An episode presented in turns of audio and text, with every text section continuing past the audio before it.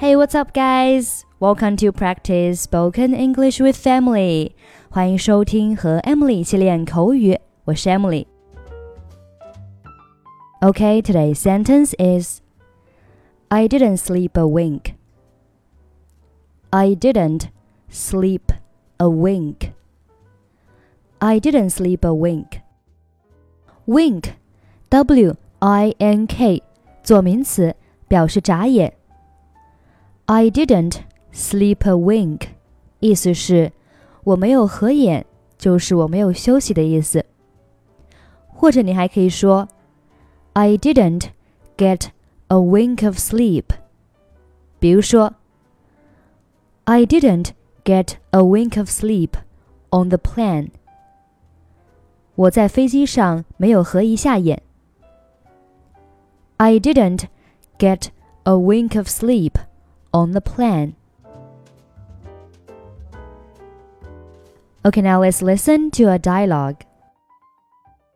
Excuse me, can you help me? I would like to change rooms if possible. I couldn't sleep at all last night because the people in the room next to mine were making a lot of noise. Also, if at all possible, I'd like a room that doesn't overlook street. Between the noisy neighbors and the highway outside, I didn't sleep a wink.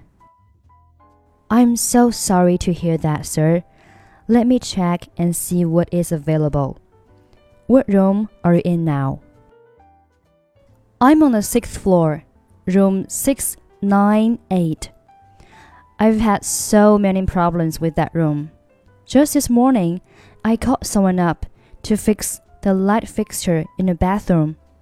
It didn't work, and it still doesn't work. Oh dear. Well, it looks like we have a few rooms available. Can I put you into a room on the 17th floor? It has a balcony, and it doesn't face a highway. Okay, that would be very nice. What do I need to do to transfer? Let me check you out of your old room. You have to sign here and acknowledge these changes and also the charges to your previous room. Then I can hook you right up for room 1780. Um, I don't think these charges are right. Can you explain them, please? Okay, that's pretty much for today. 如果您想参与本期节目的跟读版本以及语音打分，欢迎您关注我们的微信公众号“英语主播 Emily”。在公众号里回复“节目”两个字就可以加入。I'm Emily. I'll see you next time. Bye bye.